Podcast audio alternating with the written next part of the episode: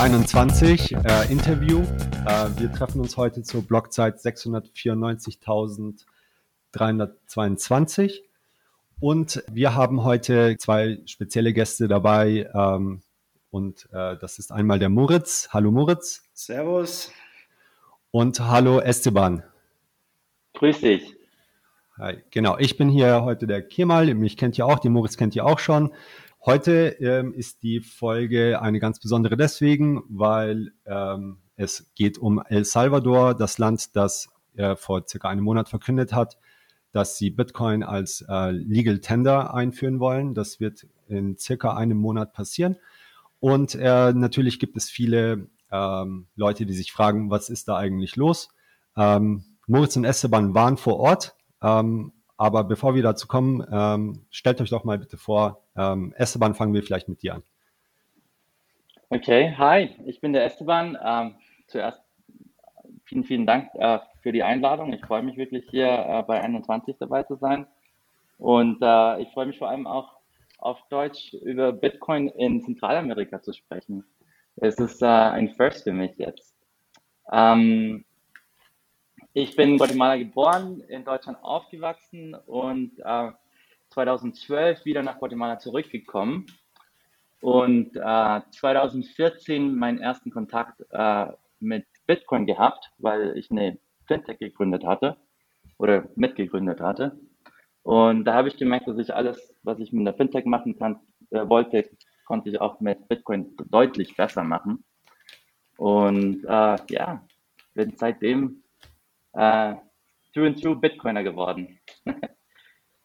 Sehr gut. Sehr schön. Und du hast auch ein Unternehmen, glaube ich. Das oh, ja, heißt Ibex Mercado. Ja, ich habe hier auch mitgegründet in 2018 äh, Ibex Mercado. Wir sind ein Bitcoin-only äh, OTC-Desk, könnte man nennen.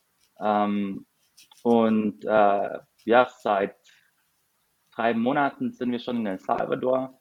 Äh, kurz eigentlich vor der Ansage in Miami. Und ähm, ja, wir freuen uns. Das, das ist wirklich für uns da nicht nur eine riesige Opportunität, aber das ist einfach nur, ähm, man freut sich zu sehen, dass das Bitcoin an sich und, und das gute Wort von Satoshi Nakamoto auch äh, richtige Wirkung hat in der realen Welt. Und, äh, ja. und jetzt, jetzt wird, werden wir sehen, jetzt, jetzt geht es ums Eingemachte. Es muss funktionieren und äh, es wird auch funktionieren. Und äh, ich freue mich, da ein Teil äh, mitzuhelfen. Ja, auf jeden Fall sehr spannend und ähm, dazu kommen wir jetzt gleich, äh, wie das funktionieren kann und wird. Ähm, Moritz, dich kennen ja die meisten schon, ähm, aber stell dich doch mal vor für jemanden, der vielleicht neu dabei ist. Was machst du so und äh, was genau. hast du in El Salvador gemacht? ähm, genau, ich bin der Moritz Wietersheim. Ich äh, arbeite mit dem Stepan Snigev, mit dem Ben Kaufmann und dem Kim Neunert an Spectre Wallet.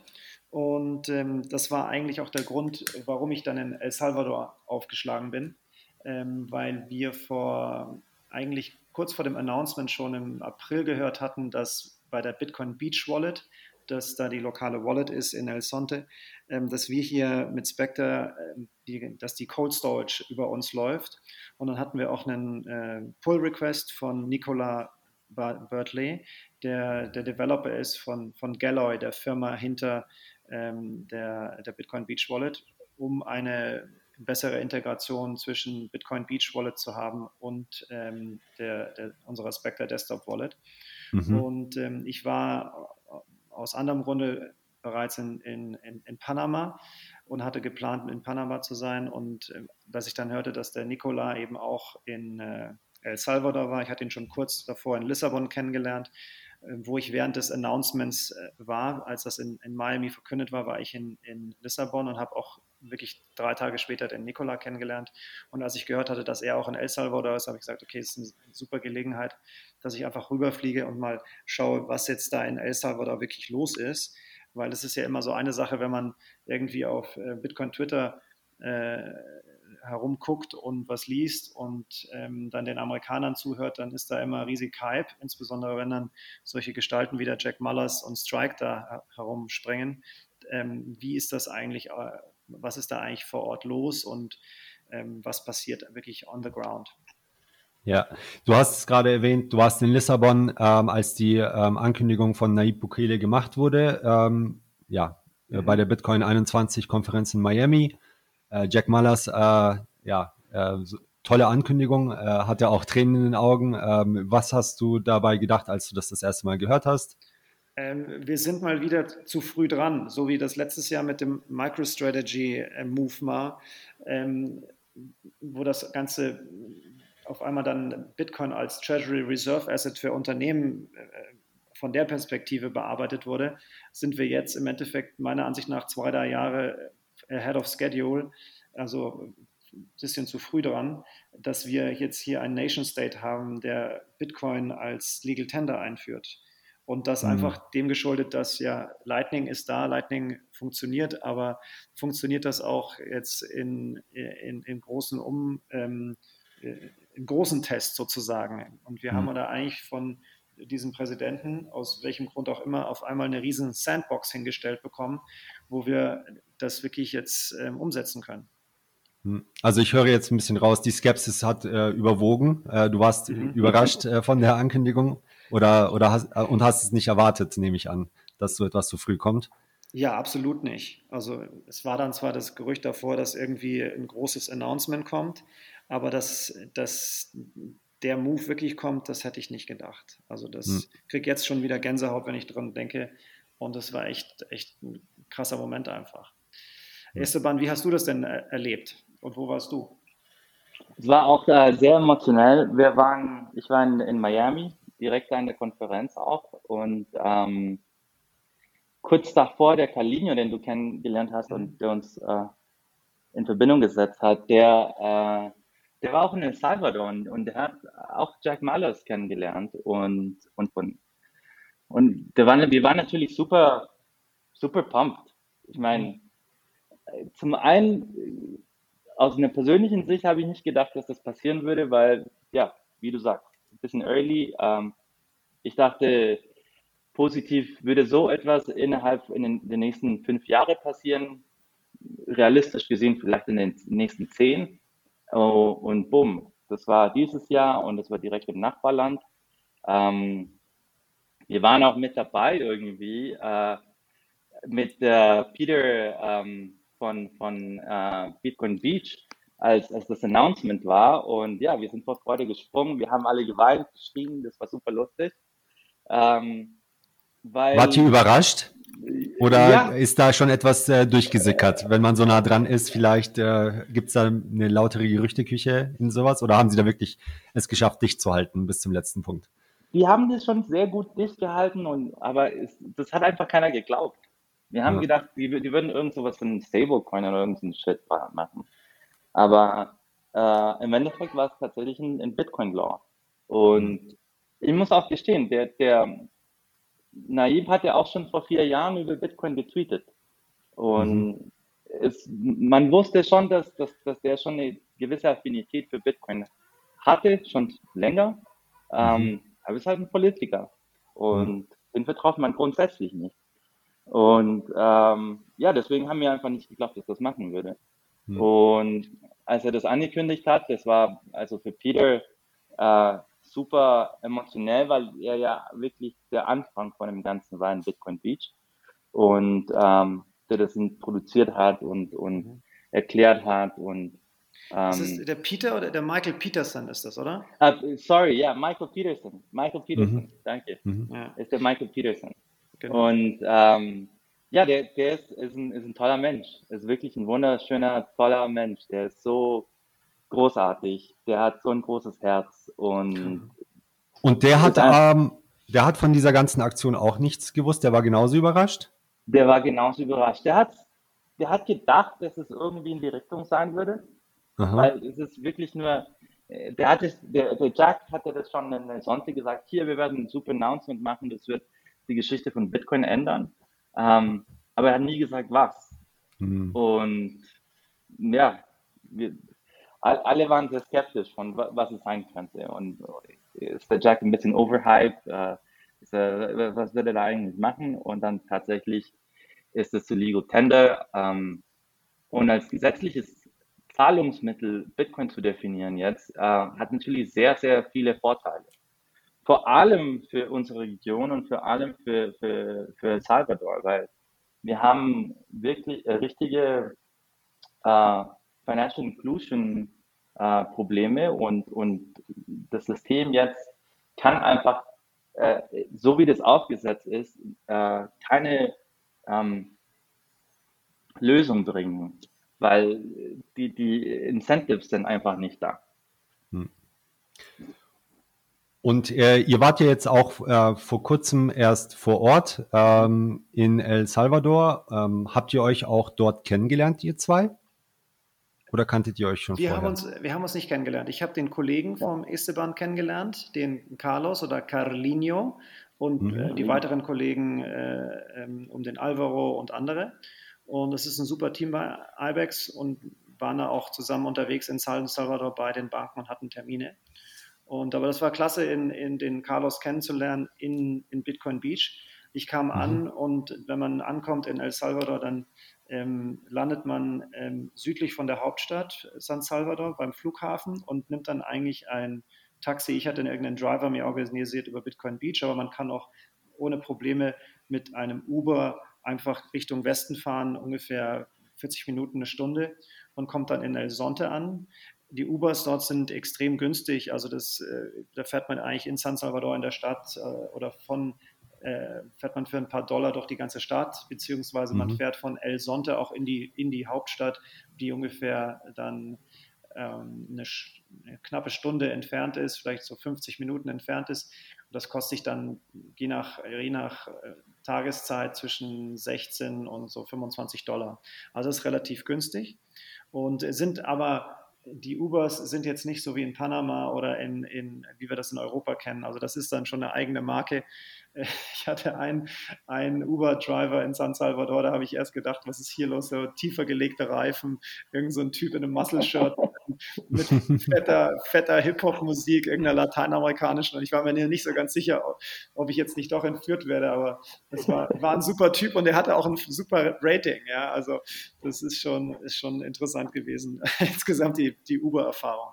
Und dann in ähm, Bitcoin Beach, das ist El Sonte, das ist wirklich nur ein kleiner Nebenort zu dem größeren Tourismusort, der ein bisschen größeren Tourismusort, das heißt El Tunco ist der Nebenort, da ist dann mehr so ähm, kleinere Hotels und ein, und ein paar so Beachclubs und so. Da geht es auch ziemlich rund am Wochenende, aber El Sonte selbst ist ein sehr kleiner Ort, vielleicht so 2000 Leute ähm, und wirklich, also ungeteerte Straßen, wirklich sehr einfache Häuser. Es gibt dann so zwei, drei schickere, ich glaube so drei schickere Boutique-Hotels, die auch gar nicht so günstig sind, aber es ist halt so ein, so ein kleiner, kleines Beach-Resort eigentlich. Und vor Ort gibt es dann das Hope House, da sitzen der, so eine Art Coworking Space ähm, für die Bitcoin-Community dort.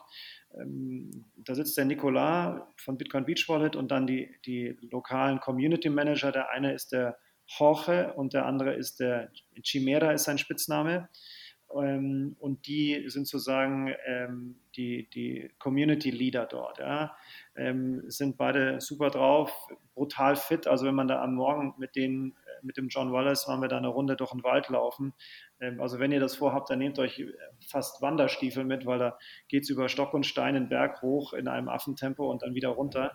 Also die Jungs sind fit und machen das eben insbesondere mit ihren ganzen Lifeguards, die sie auch dort sozusagen ausbilden und trainieren und auch finanziell unterstützen.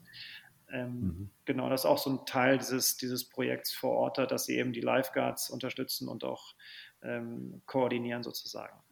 Wenn ich das richtig gesehen habe, ist Bitcoin Beach und El Sonte ja auch ein äh, Treffpunkt für Surfer aus der ganzen Welt mhm. ähm, äh, und international. Ähm, ähm, ja, ihr, wie, wie ist die Situation in El Sonte? Ähm, mhm. kann man dort schon mit Bitcoin bezahlen? Habt ihr schon mit Bitcoin dann direkt bezahlt, als du aus dem, hast du vielleicht sogar das Über direkt mit Bitcoin bezahlt? Oder wie kann man sich das vorstellen? Wie viele Läden akzeptieren bereits Bitcoin? Ähm, ähm genau, also ich würde schätzen, das ist ein Drittel bis zur Hälfte der, der, der Läden im Ort. Ja. Ähm, also das ist nicht so, wie das dargestellt ist, dass der ganze Ort jetzt komplett bitcoinisiert ist aber ähm, gerade um das Haupthaus herum, das heißt auf der westlichen Seite des Ortes, ähm, kann man eigentlich überall ähm, mit Bitcoin bezahlen. Ähm, das war, sagen wir mal, das Zahlungsmittel Bitcoin war, während den, währenddem der Preis nach oben gegangen ist, dann doch deutlich beliebter. Jetzt mit der Preiskorrektur auf runter auf 30 und dem Sprung auf 40 wieder ähm, war man dann doch etwas äh, vorsichtig. Also die Volatilität ist echt ein Problem, aber insgesamt kann man sich schon äh, also überall eigentlich mit Bitcoin bezahlen und es wird auch akzeptiert. Mhm. Ähm, genau. Ja, ich, ich glaube, das wird auch ein bisschen, das braucht wie alles, was neu ist, irgendwie ein bisschen Zeit, um das wirklich, äh, damit das angenommen wird und auch verstanden wird. Und es gibt äh, auch grundsätzlich ist es ja so, dass es, der Preis, in dem du mit Bitcoin einsteigst, ist eigentlich ziemlich egal. Das Einzige, was irgendwie dein Success äh, bestimmen wird, ist, wie viel Zeit du da drin bist. Hm. Ähm, und, und deswegen brauchen auch die, äh, die brauchen halt ein bisschen Zeit. Und, und wenn du schon ein Jahr dabei bist und diese ganzen Preiskorrekturen mit äh, erlebt hast, dann verstehst du die auch, dann fühlst du dich ein bisschen mehr sicher. Also mehr, und dann ähm, wirst du sehen, dass es eigentlich die beste äh, Savings Account ist, das es je gegeben hat. Mhm. Und, und ich glaube, den Impact werden wir auch wirklich innerhalb von einem bis zwei Jahre dann auch sehen. So. Genau. Aber dass, dass, dass, dass Bitcoin eine gute Spartechnologie ist, das ist uns als, als Bitcoin-Maximalisten und, und, und Bitcoin-Fans klar. Und wir verwenden das aktuell auch nicht wirklich als Zahlungsmittel, sondern eher als genau. Spartechnologie sozusagen. Aber dort vor Ort wird es jetzt wirklich eingesetzt als Zahlungsmittel. Das heißt, wenn die Leute aktuell Bitcoin annehmen und das dann halten auf der Bitcoin Beach Wallet, dann kann eben der Preis mal über einen Monat oder sechs Wochen schnell mal 50 Prozent nach unten gehen und ist dann für so ein kleines Hotel oder für ein Restaurant oder für Leute, die einen kleinen Kiosk haben, natürlich dann schon schlecht, wenn die ähm, auf einmal den, den äh, Zulieferer zahlen müssen oder ähm, bestimmte äh, ähm, Zahlungsverpflichtungen haben, kurzfristige. Da können sie so eine Volatilität nicht gebrauchen. Und das ist im Endeffekt das, was jetzt als nächstes passiert mit der Bitcoin Beach Wallet ist, dass sie dort auch einen Dollar-Account einbauen werden.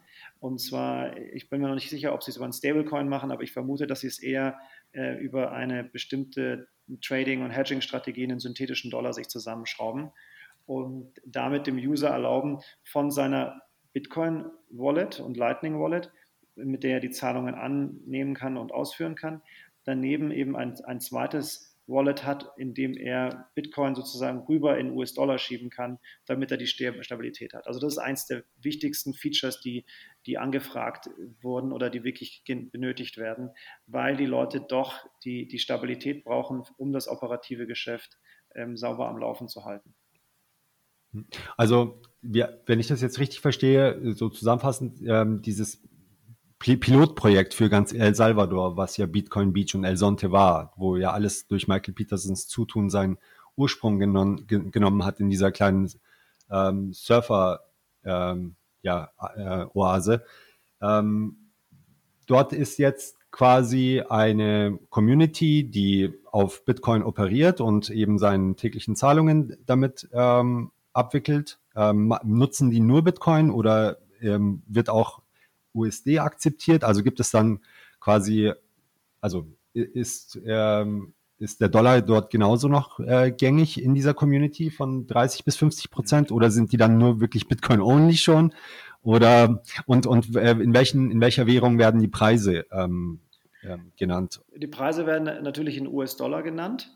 Mhm. Und ähm, der Dollar ist auch das beliebtere ähm, Zahlungsmittel. Also ich weiß nicht, wie es während dem Preisanstieg war, ob der, ob der Bitcoin dann wesentlich beliebter war. Aber als ich jetzt da war, war eben der sozusagen, haben die alle ihren ersten Bärenmarkt mal richtig hinter sich gehabt, von ähm, 60 auf, auf 30 runter. Mhm. Und ähm, was, also ich habe selbst gemerkt, die Begeisterung äh, ist doch etwas verhalten gewesen, wenn man mit Bitcoin zahlen möchte. Und mhm. ähm, es gab auch einen Fall, da gibt es ein Hotel, das Olas Permanentes, das hatte dann auch die Preise, glaube ich, für Bitcoin um 7% erhöht. Ähm, mhm. Und sagen wir mal, ist dann relativ schnell wieder ähm, von einem Community Leader doch darauf hingewiesen worden, dass man sehr viel Umsatz macht, weil viele Bitcoiner eben gerade in dieses Olas Permanentes äh, ähm, Hotel kommen, sodass sie dann den Preis wieder eigentlich angepasst haben.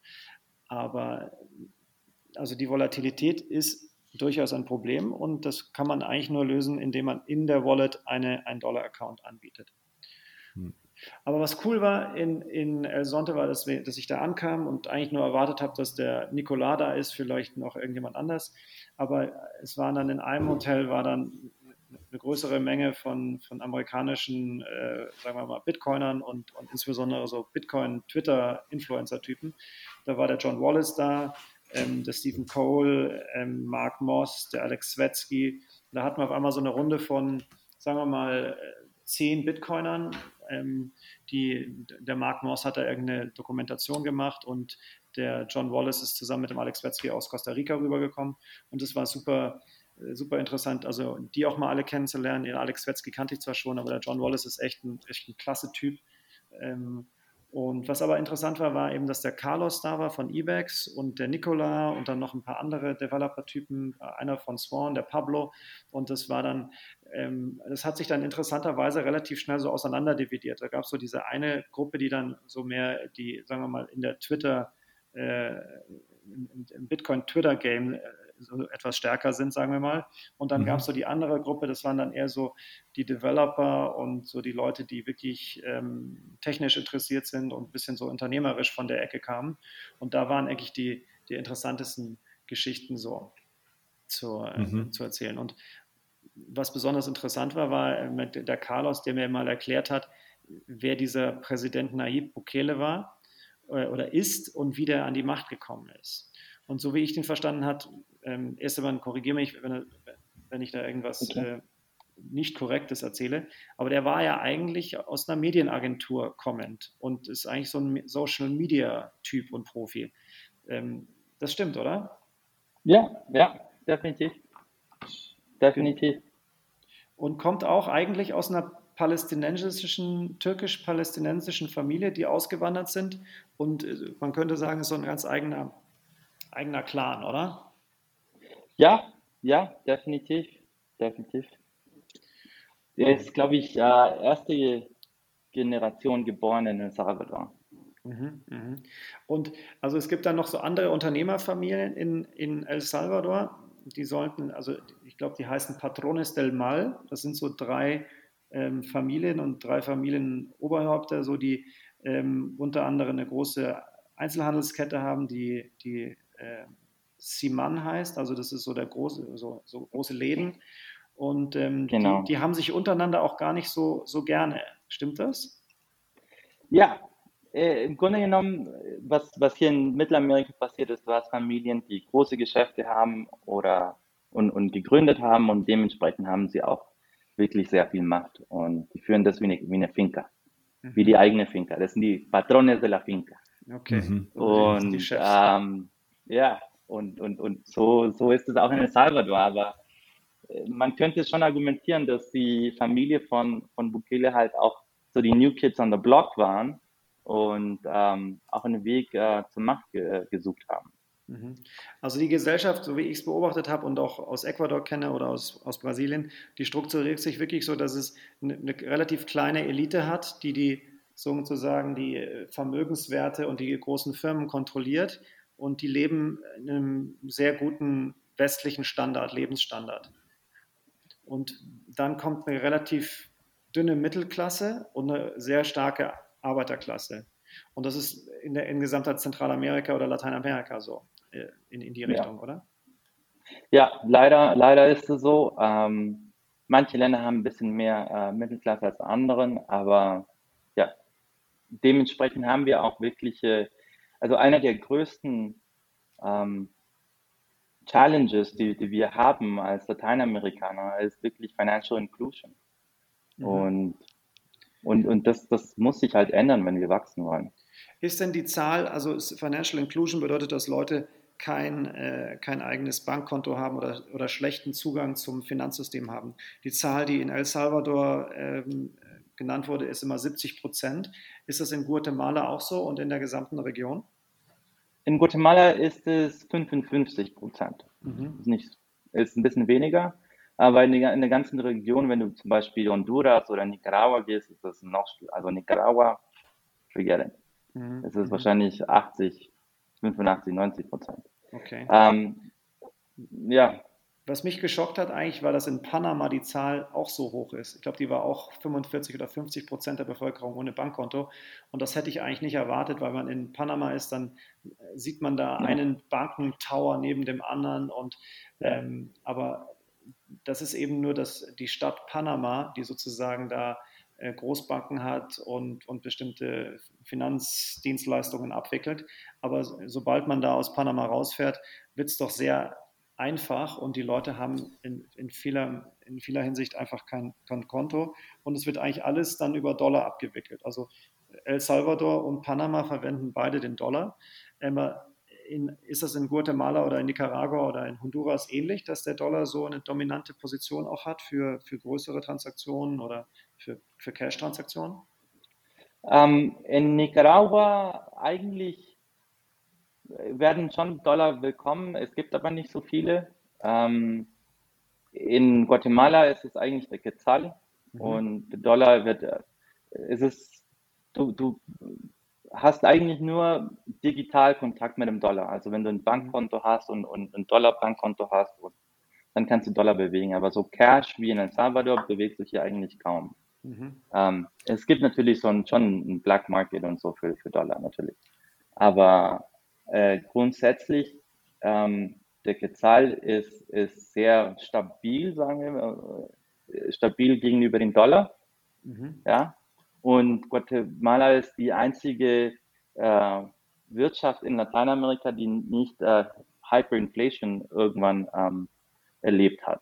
Mhm. Und es ist schon, mhm. ähm, ja, also es sind immer noch 7,8 Quetzales für einen Dollar. Mhm. Und in den 70er, in den 60er, 50er, 40er war es 1 zu 1. Mhm. Okay. Als die von dem Goldstandard rauskamen, dann hat es hat ein bisschen fluktuiert, aber ja, von den 70er bis jetzt äh, nur 7,8 Dollar ist wirklich wenig. Okay. Das sind natürlich äh, zwei große Faktoren, wo Bitcoin natürlich äh, ja, Abhilfe schaffen kann und äh, ja, quasi dafür gemacht ist. Zum einen eben äh, sich vor Inflation zu schützen äh, und zum anderen eben auch, äh, dass man es mit einfach dem Herunterladen einer entsprechenden Mobile Wallet, äh, da gibt es ja jetzt viele äh, Anwärter darauf, vielleicht kommen wir da auch gleich mal darauf zu sprechen, mhm. ähm, äh, was da für Möglichkeiten es gibt, ähm, an, ähm, äh, für die Bevölkerung da eben äh, finanziell zu partizipieren. Ähm, Aber ich wollte ganz gerne ganz gerne noch ja. den Naib Bukele noch mal kurz abhaken und dessen Werdegang. Also der ja. Naib Bukele kommt so aus der Medienecke, hat eine Social Medien Agentur gehabt und hat sich dann aber in die, in, in die Politik gewagt und war zunächst mal bei der FMLN. Und das ist eine, eine links, linksradikale Partei.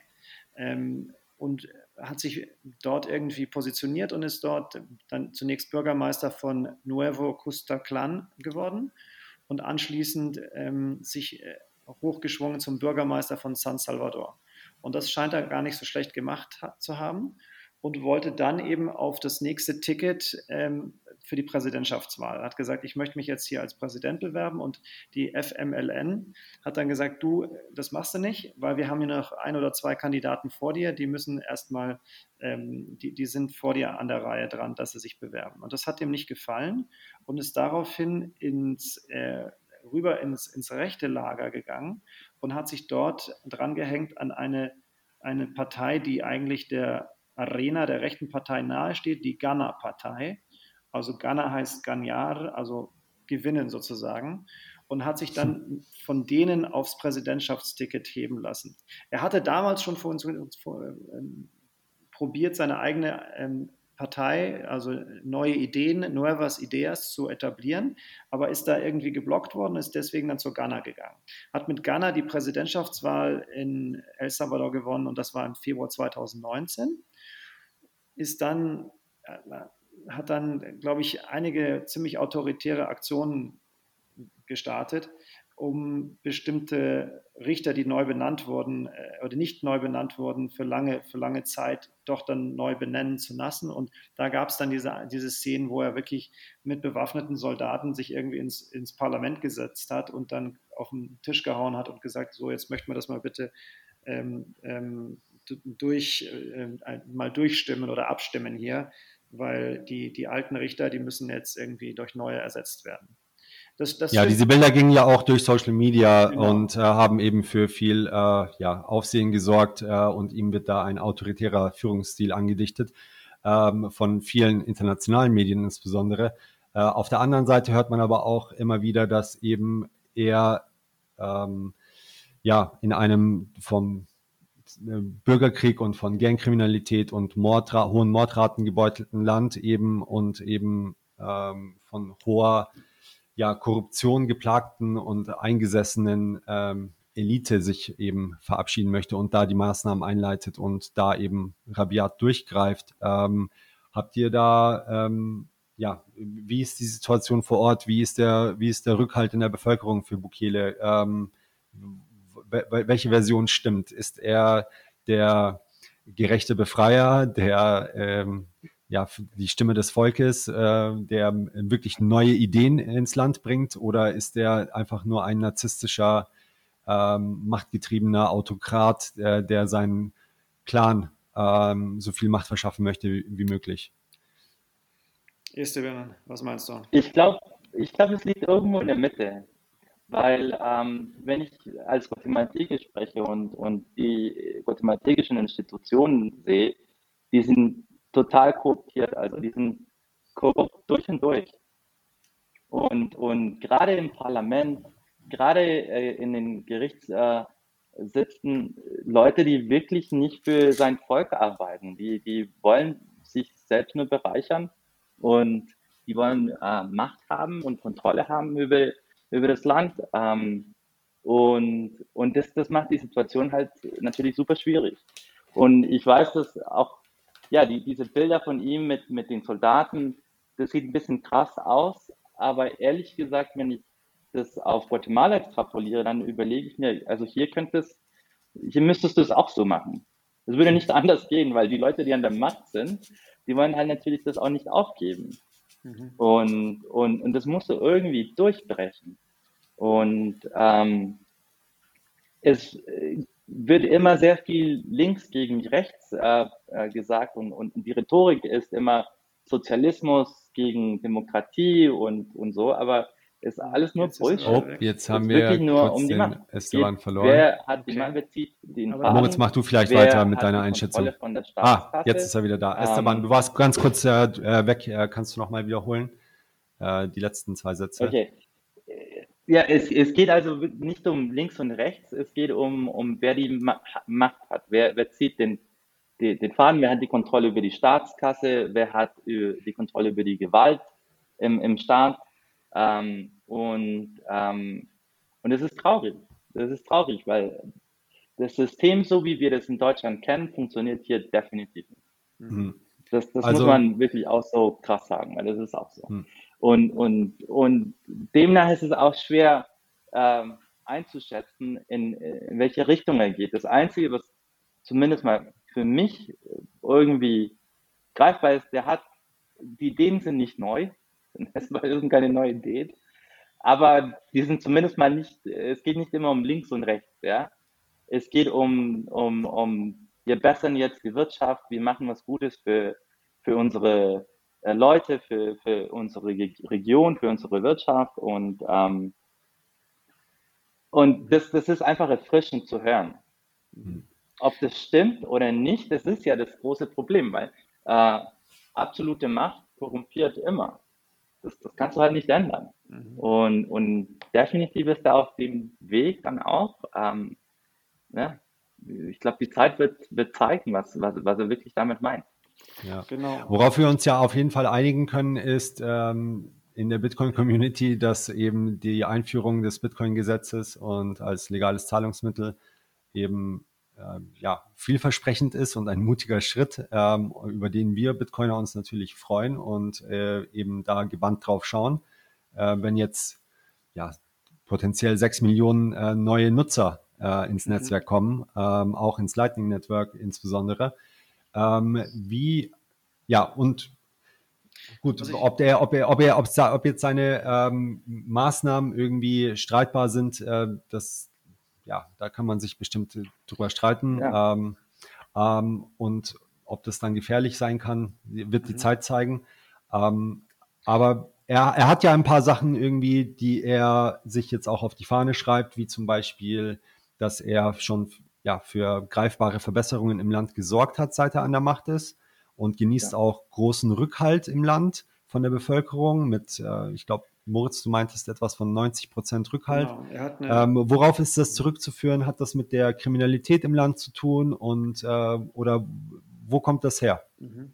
Also ich, ich denke, er bringt einfach einen sehr starken frischen Wind rein. Die Leute sind wirklich ähm, enttäuscht äh, mit der Entwicklung und den, den, den sozusagen Altparteien der äh, Arena der rechten Partei und der ähm, FMLN ähm, auf der linken Seite.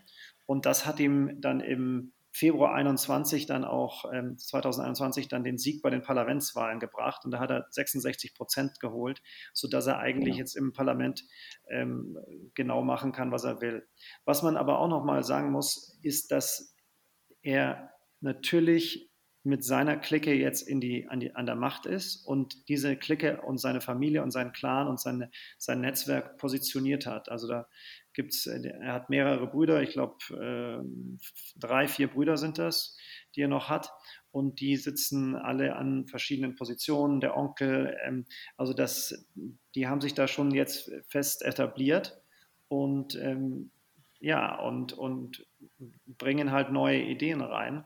Als Bitcoiner persönlich gefällt es mir natürlich nicht, dass ähm, jetzt festgeschrieben wird im Gesetz, dass, das, dass man Bitcoin verwenden muss. Wir Bitcoiner wollen ja immer, dass sich äh, Geld am freien Markt, das beste Geld, sich durchsetzt. Und wir natürlich davon äh, der Ansicht sind, dass Sound Money Technology und Bitcoin da die, die beste, beste Technologie ist. Und ähm, genau, aber was auch ein wichtiger Und dass die Leute das freiwillig wählen. Dass die Leute das freiwillig wählen und nicht gezwungen werden. Ja, das ist ja, hm. ist, ja, ist, ja, ist ja Kern der Sache. Ein, ein wichtiger Faktor bei der Beliebtheit ist, glaube ich, dass die ganze Gang, Ganggewalt zurückgegangen sind. Ähm, es gibt hier in, in El Salvador doch ähm, ein brutales Problem mit den, mit den Gangs. So wie ich es verstanden habe, entstanden die ursprünglich ähm, äh, im Raum Los Angeles, insbesondere diese Gang Mara Salvatrucha MS-13 auch genannt.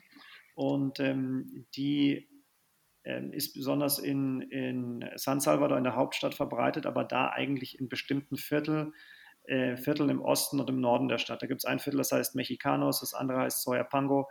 Und das sind dann doch Stadtviertel, wo man besser nicht reingeht.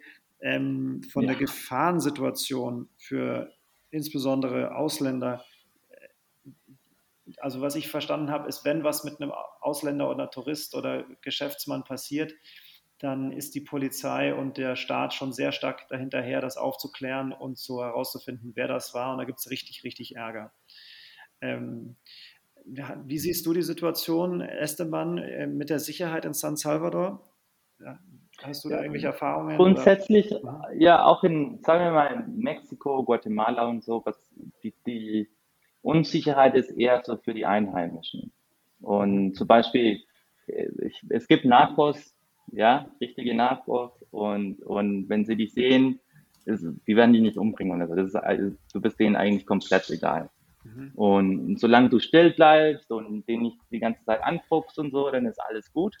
Und in El Salvador auch mit, mit den Manas ist es genauso. Also mhm. starr einfach den, die Person nicht an, wenn du einen Tätowierten da durch die Gegend laufen siehst und, äh, und dann wird alles gut sein, weil es ist nicht in deren Interesse, dich als Tourist dann auch zu äh, attackieren, weil die haben auch verstanden, also Touristen bringen äh, Geld ins Land, ins Land mhm. rein und, und, und wenn du den Touristen attackierst, dann, dann wird er nicht mehr zurückkommen.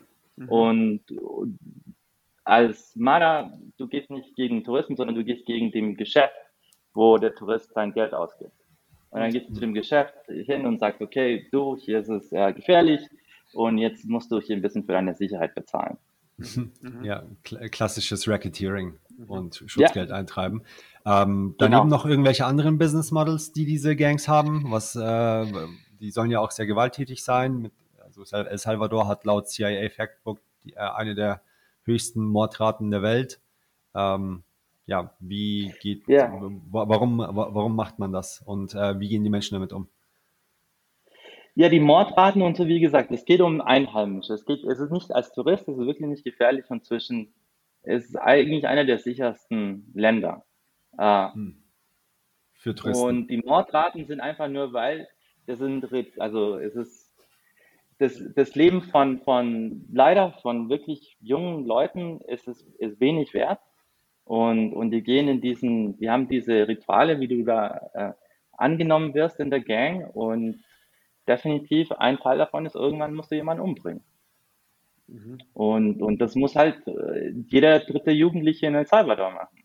Mhm. Deswegen hast du hohe Mordraten. Heißt nicht unbedingt, dass es gefährlich ist. Das ist einfach, verstehst du? Ähm, ist gefährlich für, wenn, als, als Einheimischer und, und wenn du in, in diesen Hoods geboren wirst. Und, und da sieht man die ist, äh, Ungleichheit und, und das kommt einfach nur aus, du siehst keinen Ausweg, du hast keine Möglichkeit, irgendwie zu, dich zu verbessern und, und eine bessere äh, Zukunft für deine Familie zu bieten. Mhm. Und, und da ist, wo, wo Bitcoin reinkommt. Und da ist, wo Michael Peterson reinkommt mit der Sonte, mit mhm. seinem Versuch, wo er die Bitcoins hatte und er hat gesagt, okay, ihr seid Jugendliche, ihr, habt, äh, ihr müsst irgendwas mit eurer Zeit machen, außer in den Gang zu gehen. Und wie wäre es, wenn ihr einfach den Strand äh, sauber hält und für den Müll aufsammeln werde ich euch mit Bitcoin bezahlen. Mhm. Und dann fragen die, okay, was ist Bitcoin? Dann erklärt er denen, was Bitcoin ist und da kommt es wirklich durch mit dem Sinn von, okay, Bitcoin äh, ist äh, Spartechnologie, sagen wir mal so, und, und wenn ich das äh, mit Bitcoin spare, kriege ich was davon. Mhm. Und plötzlich habe ich eine bessere Zukunftsaussicht. Mhm. Und, und, und ein Incentive, mich gut zu behalten, mich gut zu benehmen und, und ähm, Bitcoin zu bekommen. Mhm. Esteban, was ist denn der ähm, Best Case, äh, den du dir vorstellen kannst, welchen ähm, positiven Einfluss Bitcoin auf das Land El Salvador nehmen könnte? Was, äh, wie würde das laufen? Äh, was fehlt äh, noch, um dorthin zu kommen?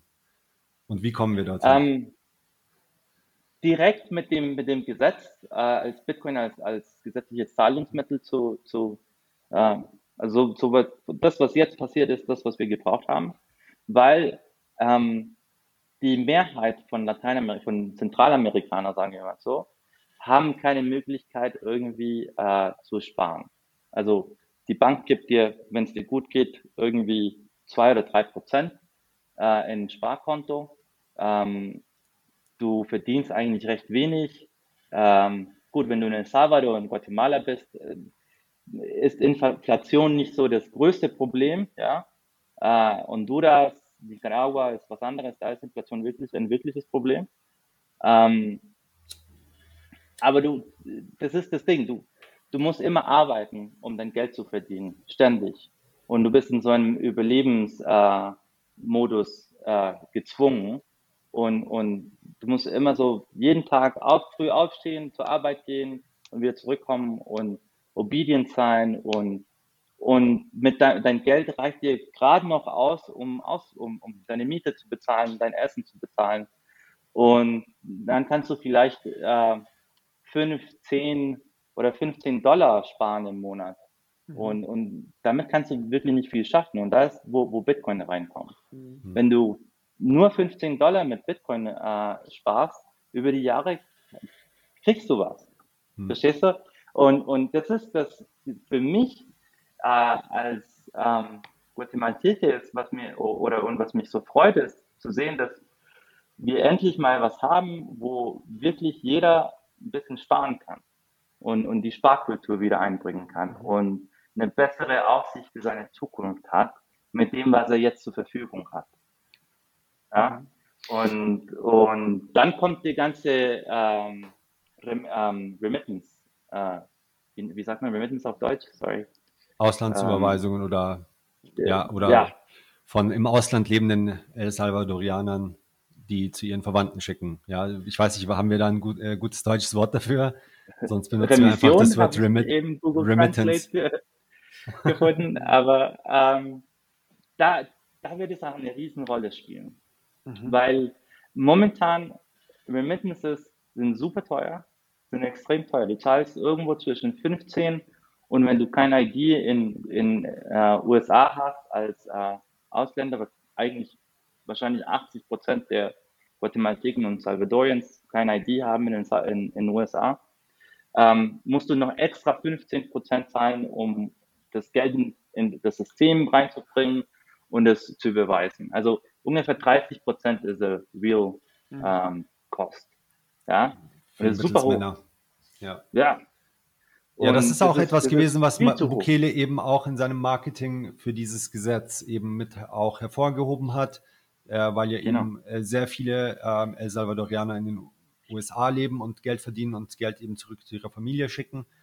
Ähm, da sind 30 Prozent natürlich ähm, bei dem Volumen schon eine Stange Geld, die man sich natürlich auf den Bitcoin-Rails dann sparen kann, insbesondere auch ohne, dass man irgendjemanden um Erlaubnis bitten kann, auch ohne, dass man eine äh, vom, äh, ja, vom Staat herausgegebene Identität hat, ähm, weil man zum Beispiel illegal in den USA ist.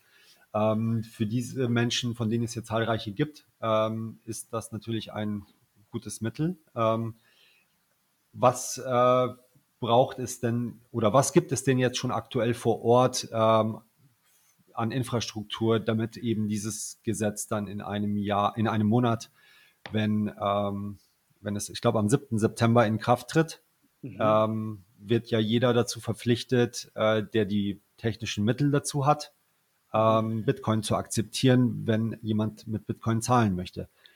Ähm, mhm. also wie weit sind wir da schon vor Ort, äh, dass das auch wirklich funktionieren kann und äh, die Menschen das nutzen können?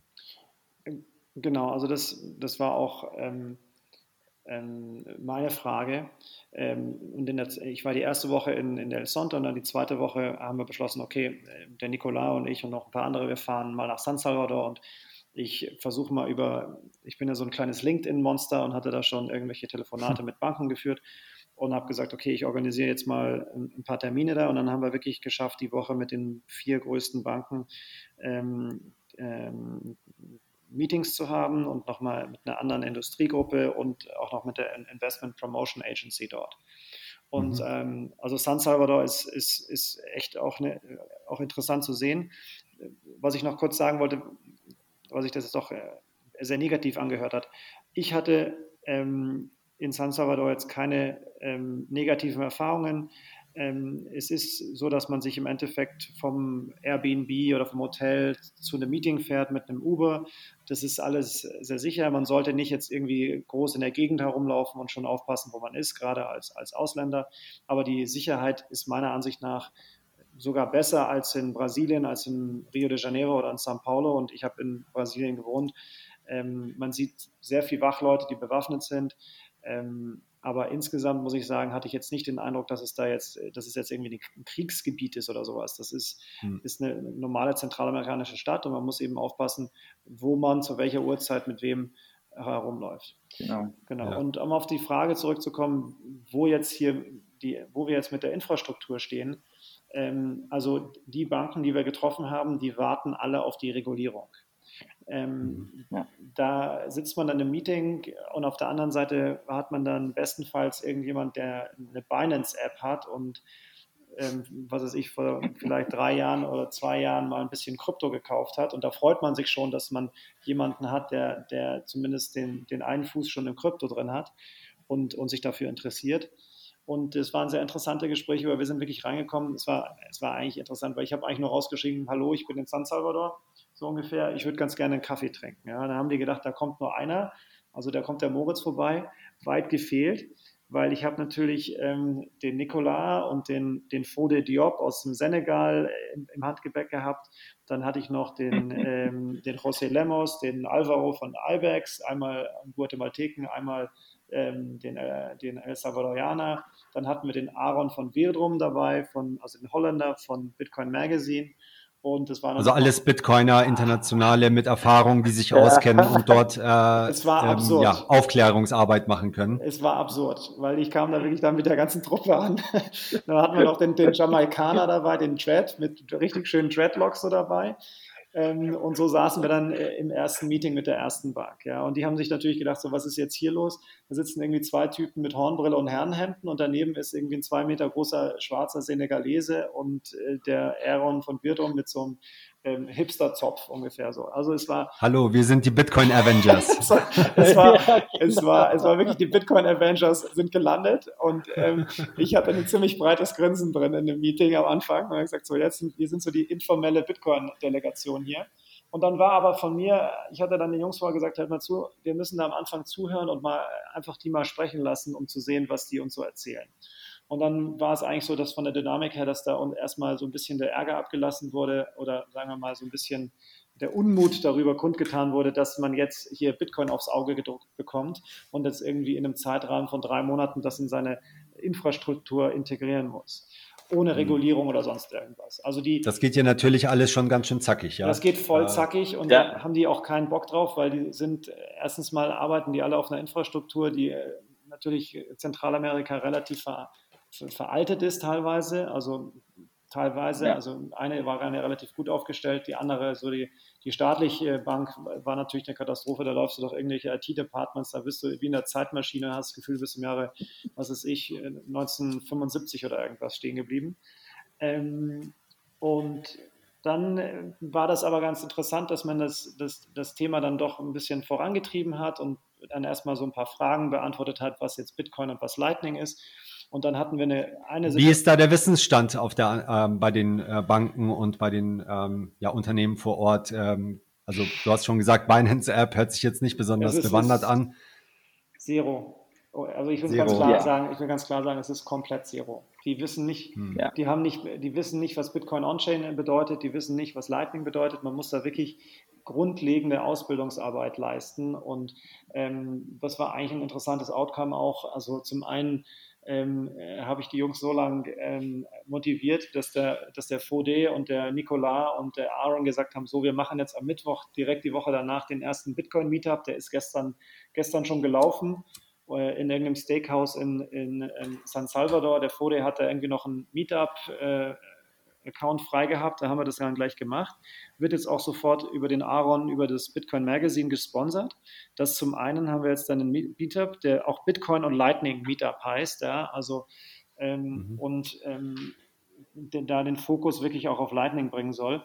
Und zum anderen ähm, arbeiten wir jetzt dann doch, wir versuchen eine Lightning-Konferenz dorthin zu kriegen, eine Bitcoin-Lightning-Konferenz hinzukriegen mit Workshops, sodass man wirklich die Unternehmen dort reinholen kann und denen erklärt, wie Bitcoin funktioniert, weil es ist extrem wichtig, dass auf der Gegenseite Leute sitzen, die die Grundlagen, die, die Fundamentals sozusagen drauf haben und dass sie wissen, was sie einkaufen wollen. Ja. Wir hatten bei der einen staatlichen Bank auch den Moment, wo auf einmal ähm, der äh, CTO zu uns meinte, ja, sie würden auch jetzt hier irgendwie mit Ripple sprechen und solche Sachen. Und da läuft es einem als Bitcoiner natürlich äh, kalt den Rücken runter, ja. weil wir haben jetzt eine riesen Gelegenheit hier präsentiert bekommen und wenn jetzt auf einmal da die Bitcoiner anfangen, äh, die, die, Verzeihung, die Shitcoiner ins Boot zu klettern, dann haben wir echt ein Problem.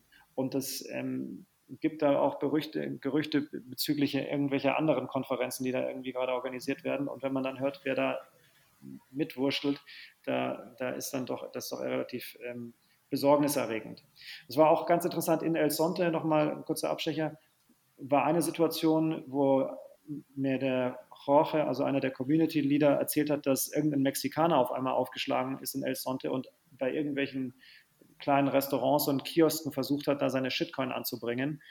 Den haben sie sich dann, äh, sagen wir mal, zum Gespräch geholt und gesagt, das Aha. soll er doch bitte nicht machen, weil sie hier in der Community keine Shitcoins haben wollen, weil sie die Leute nicht verwirren möchten und auch nicht irgendwie das äh, möchten, dass da die Leute anfangen, äh, mit, mit, mit Krypto groß rumzu, äh, spekulieren, weil der Fokus in der Community soll wirklich Bitcoin sein und die Remittance und, und der Zugang zum, zur, zum Finanzsystem. So. Also um es mal ja. Äh, noch die Kurve wieder zurückzukriegen, die, die, die, das Know-how ist gering, aber wenn man sich mit den Leuten unterhält, die sind ja nicht doof oder irgendwas und denen vorsichtig erklärt und wir hatten ja alle Leute an Bord, das, das wirklich ähm, dann schön darzustellen. Dann haben wir auch noch eine Demo gemacht, wo die IBEX Pay, also die Merchant Solution von IBEX, da wirklich ähm, gezeigt hat, wie man da Lightning Payments annimmt. Das haben wir dann alles mit dem Bitcoin Beach Wallet bezahlt und so. Und dann hat man auf der anderen Seite, haben wir denen das natürlich dann eingerichtet, das haben die sich runtergeladen und dann hatten die so da ihre ersten 5 Dollar drauf. Und dann hast du so gemerkt, okay, da war eine gewisse Erleichterung zu spüren, dass es erstens mal Leute gibt, die äh, ähm, vorbeikommen, mit ihnen sprechen, ihnen zuhören und dann auch ähm, Lösungen in den Raum stellen und präsentieren und auch bereit sind zu sagen, ja, okay, wenn meine Lösung nicht passt, dann ähm, schauen wir mal, was, was, was wir sonst euch so, mhm. so empfehlen können und wen wir da im Netzwerk haben, um euch zu helfen.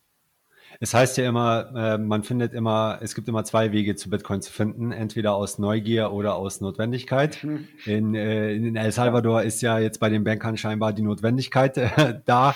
Ähm, entsprechend ja. äh, entsprechend äh, fallt, fallen natürlich eure Gesprächsangebote, nehme ich an, jetzt auch, sind auf, ja, hört sich so an, fruchtbaren Boden mhm. gefallen und wurden auch äh, wohlwollend aufgenommen oder dankend angenommen. Mhm. Ähm, Esteban, du hast ja auch ein Unternehmen, äh, du hast gesagt, ähm, Bitcoin OTC Exchange. Ähm, gibt es dort jetzt auch äh, ja, Geschäftsmöglichkeiten äh, für euch und wie hat sich das entwickelt seit äh, der Verkündung des äh, Laley Bitcoin für euch? Ja, wir haben in Guatemala, wir operieren seit 2018 ähm, und ähm, ja, es ist ein Financial Service. Wir geben direkt Zugang zu, zu Bitcoin. Es funktioniert super einfach, äh, non-custodial. Wir haben ein Contact mhm. Center in WhatsApp quasi und wir haben hier im Büro drei verschiedene Agenten und die bauen gerade hier im Büro um dann auch, also wenn ihr jetzt ein bisschen Kraft hört. Ähm, und du kannst, du kannst die Leute an, du kannst uns anschreiben und wir haben richtige, echte Menschen, die dann antworten und wirklich alle äh, Fragen beantworten, die du haben kannst und wir empfehlen mhm. dir, was für ein Wallet du benutzen solltest und welches besser für, für, dein, ähm, für deine Kriterien. Ähm, ja, und das haben wir dann, das wollten wir dann auch in El Salvador machen, weil es einfach unser Nachbarland und dann haben wir da aufgemacht, wir haben die, äh, ja, das ganze legale Zeug gemacht, damit wir das machen können und ähm, den Kontakt mit Wie war da der bürokratische Aufwand? Ist das äh, jetzt äh, eben? Es ist eigentlich sehr gering, weil du machst, es gibt ja keine Regulation und mhm. deswegen machst du es einfach wie eine normale Firma. Mhm. Du machst einfach eine normale Firma auf und du sagst, okay, ich werde hier digitale, äh, äh, wie nennt man, Digital Assets verkaufen und mhm. ähm, die kaufen wir im äh, ja in, in, in, New York ein. Wir haben eine, mhm. eine, eine Liquiditätssource, uh, Liquidity Source uh, aus New York und ähm, weil es gibt hier im Land auch nicht viel äh, Bitcoin. Es gibt nicht viele Leute, die irgendwie Bitcoin verkaufen oder so. Mhm. Und für uns ging es auch, damit wir das so sauber und so ähm, gut nach den aktuellen finanziellen Standards äh, machen können, dass wir dann auch für eine zertifizierten Liquidity Source machen, sagen wir mal so. Ja? Mhm. Und, und das haben wir dann in, in New York gefunden. Das ist der regulierteste Markt für Bitcoin und es gibt den Leuten auch Sicherheit, wenn sie äh, Bitcoin kaufen, dass die nicht aus irgendwelchen äh, unbequemen Sources kommen. Und in El Salvador dann kam auf einmal das Gesetz, so bumm, okay, jetzt ist Legal Tender. Und dann haben wir gemerkt, okay, ähm, was, was, was gibt es denn da für, für Möglichkeiten? Wo, wo können wir da wirklich helfen? Und, und keiner äh, weltweit hat je ein äh, Terminal, Pay, uh, Payment Terminal uh, in Bitcoin Lightning gemacht. Es gibt einen BTC-Server, uh, Pay-Server und so, aber nicht ein Terminal, wo die nach den ähm, ERP-Standards sind von, von, von El Salvador. Und äh, wie, wie kannst du das dann auch mit deinem ERP dann äh, verbinden? Wie, wie, Was sind das für äh, Standards? Ähm, kannst du das äh, Sehr niedrige. Sehr nee, also, niedrige. Und, wie, wie, und wie heißt das Ganze? APIs. Uh, das heißt Evex Pay. Uh, die, die Firma heißt Evex Mercado. Hm, ich meinte und den Standard, ähm, diese, ah. was bei BTC Pay Server fehlt. Zum Beispiel, du kannst keine, kein, kein Summary von, dem, von, von, deinen, von den Tagesrechnungen äh, machen. Mhm. Ja? Und diesen Summary kannst du nicht auf ein Excel machen. Und, und diesen Excel mhm. ist nicht kompatibel mit, mit deinem ERP. Okay. Und das ist alles so gemacht, dass du APIs hast, weil ihr läuft ja meistens auf APIs. Und die Banken hier zum Beispiel haben keine APIs. Du kannst dich nicht digital mit einer Bank verbinden, hm. weil der Backcore irgendwie aus den 80er ist. Hm. Und deswegen musst du dann eine, eine Bridge-Lösung finden. Und das sind die Sachen, die wir natürlich als Mathematiken kennen. Und wir haben daran schon vorher gearbeitet hier, weil das wollten wir hier auch äh, natürlich releasen. Aber äh, das mit dem da war auf einmal, okay, bumm, jetzt, jetzt, jetzt müssen wir es richtig, wirklich machen. Und es muss richtig funktionieren, es muss funktionieren und es muss richtig schnell gemacht werden. Ähm, demnach mache ich auch äh, den Shoutout, wenn es irgendwelche Developer gibt, die uns helfen wollen. Bitte schreibt uns an, wir brauchen wirklich Hilfe. Ähm, weil natürlich hier gibt es den Expertise nicht so. Mhm. Äh, der Markt hat es auch nicht gefordert. Äh, wir sind die einzigen oder eine, die, die wenigen Verrückten, die hier äh, Bitcoin fordern und pushen. Und ähm, dann gibt es halt natürlich auch nicht so viele Developer, die Bitcoin kennen. Mhm. Und ist, dann ist die Lernkurve recht äh, langsam. Du musst erst Bitcoin erklären und, und, und. Mhm. Und dann kommst du auf Lightning. Und Lightning ist kompliziert, ist nicht einfach. Geht auch remote ähm, äh, für euch zu arbeiten? Können die Developer auch remote äh, aus Europa ja, oder anderen Teilen arbeiten? Ja. Was müssen sie für Kenntnisse natürlich. mitbringen? Vielleicht machen wir hier gleich eine, äh, eine Jobbörse auf. Jawohl. ähm, generell einfach nur Full-Stack-Developer, die, die, die echte Bitcoiner sind, weil wir würden natürlich nur auf Bitcoin bezahlen. Ähm, und ähm, ja, Interesse haben, wirklich dann auch ähm, Bitcoin zu, zu fördern und zu pushen und, und ähm, dieses, diese Sandbox, die wir hingestellt bekommen haben, wie, wie der Moritz das gesagt hat, dann auch ähm, ausnutzen, weil die ist echt, ist for reals. Mhm. Und ähm, wenn wir nicht dabei sind, dann kommen die ganzen Shitcoiner. Mhm. Und das wollen wir nicht. Also was an IBEX Ibex Pay äh, cool ist, die, Jungs haben sich hingesetzt und gesagt, okay, was ist das drängendste Problem, das die Unternehmen haben? Und das ist im Endeffekt äh, Bitcoin annehmen als, als, als, genau. als Zahlungsmittel und eben dann anzubieten, dass man direkt äh, in US-Dollar konvertiert, weil die Unternehmen sind jetzt gezwungen, das zu vollfüllen, das zu erfüllen. Und natürlich kann man als Unternehmen dann entscheiden mit der IBEX Pay-Lösung, wie viel Bitcoin will ich jetzt halten, wenn von meinen, von meinen Revenue, wie viel will ich verkaufen und äh, in US-Dollar halten. Und das ist, das ist eine die Lösung, die jetzt in Arbeit ist, die ist noch ziemlich roh und da muss man sehen, dass sie skalierbar hingesetzt wird. Aber ich denke, die haben genau. ein gutes Team und werden haben hauptsächlich den Druck von den Firmen, dass, dass, dass da was passiert. Ich denke, dass jetzt am 7. August, 7. September ähm, wird diese Chivo Wallet kommen, über die können wir gleich mal sprechen, aber von der Unternehmensseite mhm. werden da viele Unternehmen sagen, hört mal zu, wir haben hier irgendwie äh, die, die Pistole auf die Brust gesetzt bekommen, wir haben keine Regulierung, wir wissen nicht, wie das funktionieren soll. Vielleicht werden ein paar Unternehmen mit, mit Payment-Providern zusammenarbeiten und irgendwie ein paar halbgare Lösungen hintun, aber ich glaube nicht, dass das jetzt ein sofortiger Rollout wird, auch, auch in den nächsten drei Monaten noch nicht. Ich glaube eher, dass in den nächsten drei Monaten wird da nochmal eine Frist gewährt und mhm. die Regierung wird da irgendwie auf den Tisch pochen bei den großen Unternehmen und sagen, ja, okay, dann ähm, lassen wir das euch jetzt nochmal durchgehen, aber bitte in drei Monaten, also gegen Ende des Jahres, ähm, muss dann Bitcoin angenommen werden. Und dann wird die, der Großteil des Unternehmens gegen Ende des Jahres immer noch nicht hingekriegt haben aber es wird eine, sagen wir mal, kleine Gruppe von, von, von größeren Unternehmen dann auch geben, die Bitcoin annehmen können. Und dann kann die Regulierungsbehörde beziehungsweise die Finanzaufsicht oder die, die, die, die Regierung auf diese Unternehmen zeigen und sagen, also ihr anderen Unternehmen, die kriegen es ja hin, warum kriegt ihr das nicht hin? Und ich denke, so wie ich den Bukele einschätzen würde, wird es dann auch bestimmte Strafen geben für bestimmte Unternehmen, wenn, wenn die das nicht umgesetzt bekommen. Und mhm. ähm, denk, also ich denke, da geht die Reise hin. Ja, ja, hört sich auf jeden Fall vernünftig an und ähm, ähm, dass es von heute auf morgen nicht einen hundertprozentigen Rollout geben kann, ist wahrscheinlich auch klar. Da wird es welche geben, die eher die Ressourcen dafür haben und die man, die da Vorreiter sein werden. Ähm, und mhm. ähm, ja, wenn die Chivo Wallet dann kommt, ähm, genau, genau, die Chivo ja, da, Da, da wird es ja auch äh, ein, äh, ein, wie nennt man das, ein, ein Airdrop geben, ein Bitcoin-Airdrop genau. auf die gesamte Bevölkerung. Ähm, ja, das, das wie wird, wird das ablaufen? Ja.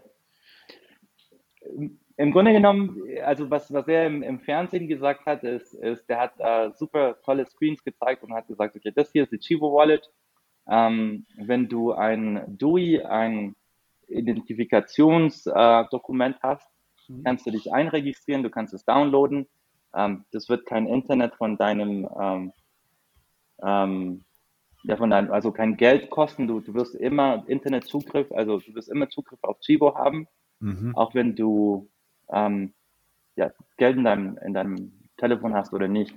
Auf deiner ähm, Prepaid-Karte, ja. Ja, auf äh, deiner Prepaid-Karte, genau. Ein ähnliches Modell ähm, wie Facebook in manchen Ländern anbietet, dass sie quasi Facebook genau. äh, auch ohne Internetzugang quasi verfügbar machen oder ohne, dass man eine bezahlte äh, Rate hat. Guthaben hat.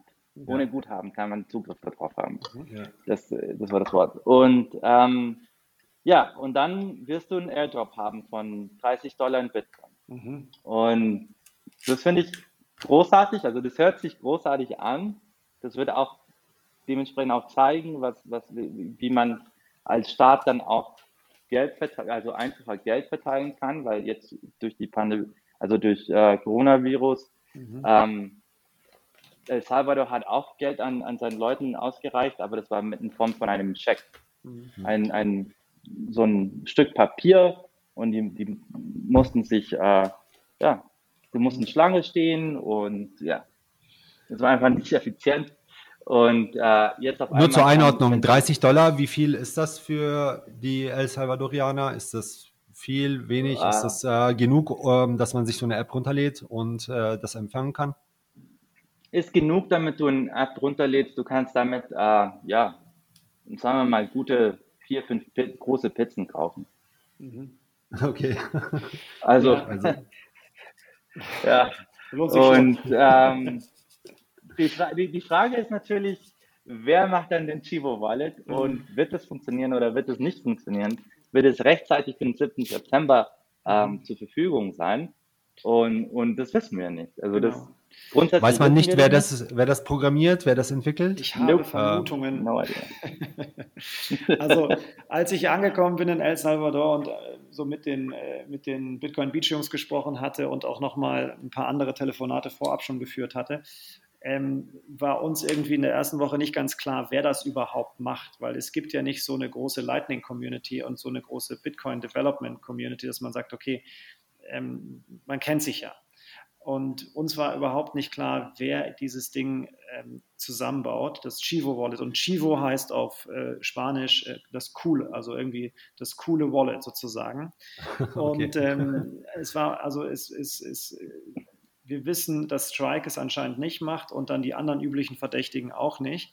Und, und so äh, kam es dann eigentlich dazu, dass wir alle verschiedene Wetten, also wir haben eine Wette laufen, wer es macht ähm, die, irgendwie 2000 Satoshis haben wir gewettet. Der, der Sergey, der CEO von Bitrefill, hat gewettet, dass sie einfach nur eine App rausgeben, wo 30 Dollar draufsteht, aber man das nicht senden und auch nicht empfangen kann oder sondern einfach nur eine App mit, mit, mit, mit, einem tollen UI und du kannst aber nichts machen. Ja. Meine, meine Wette war, dass irgendeine Firma von Broke Pierce, von unserem, äh, von der offiziellen Bitcoin-Delegation, von diesem Shitcoiner das macht ähm, weil es einfach die Diskussion irgendwann absurd wurde. Aber dann hatten wir ein Meeting mit einem sozusagen einem Fintech-Insider aus der, aus der Gegend da und der hat dann so ein bisschen aus dem Nähkästchen erzählt. Und zwar hat dieses Bitcoin Office von der, von der Presidency dort, die haben anscheinend zwei Firmen im Rennen, die jeweils separat eine Chivo Wallet entwickeln. Und mhm. ähm, die wird geliefert ähm, zum 15. August. Am 15. August soll das Ding ähm, bei der Presidency oder bei dem Technical Office da aufschlagen und dann wollen die zehn Tage Testing machen, um dann mhm. festzustellen, ob sie irgendwie das Wallet von Firma A oder von Firma B nehmen. Es ist eine europäische und wahrscheinlich eine amerikanische Firma mhm. und ähm, ist eine Pitch-Situation quasi. Ja, die, die laufen gegeneinander sozusagen. Und ähm, mhm. wahrscheinlich, weil äh, die Regierungen einfach das, das Risiko vermeiden wollten, dass sie äh, irgendjemanden, bei irgendjemand das einkaufen und dann, äh, dann, dann läuft das irgendwie nicht oder irgendwas. Ich weiß gar nicht, ob die Firmen wissen, dass sie gegeneinander laufen. Vielleicht äh, keine Ahnung. Ich vermute, dass eine Firma wahrscheinlich neidig ist oder irgendeine Software-Development-Firma, irgendeine Fintech, Banking Solution, Technology-Firma, die mit Neidig zusammenarbeitet.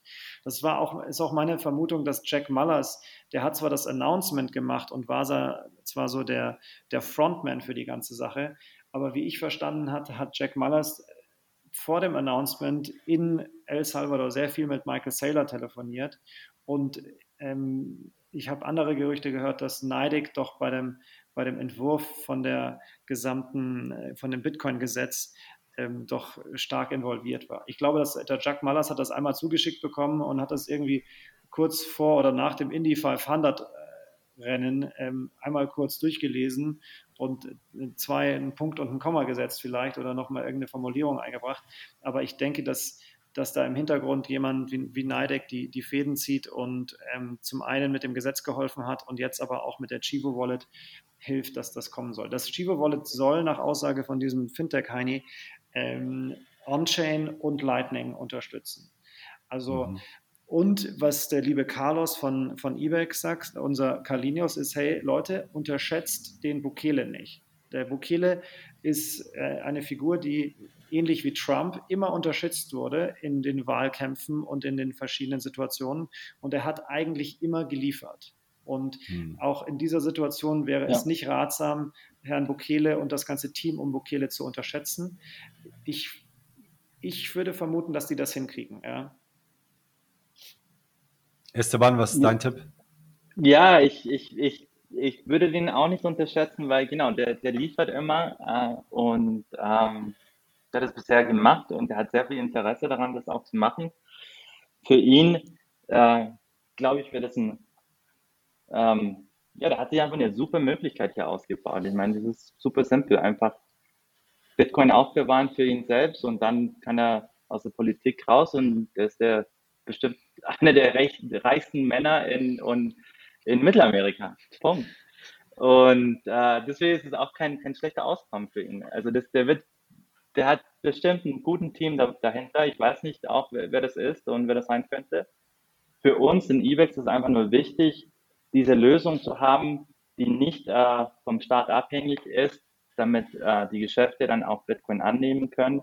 Für uns ist es auch wichtig, über Bitcoin zu sprechen. Ich habe da eine äh, gratis Masterclass äh, äh, auf Video gemacht. Das sind 16 kleine Videos, die Bitcoin erklären auf Spanisch und, und warum es auch wichtig ist zu verstehen und um Bitcoin zu halten.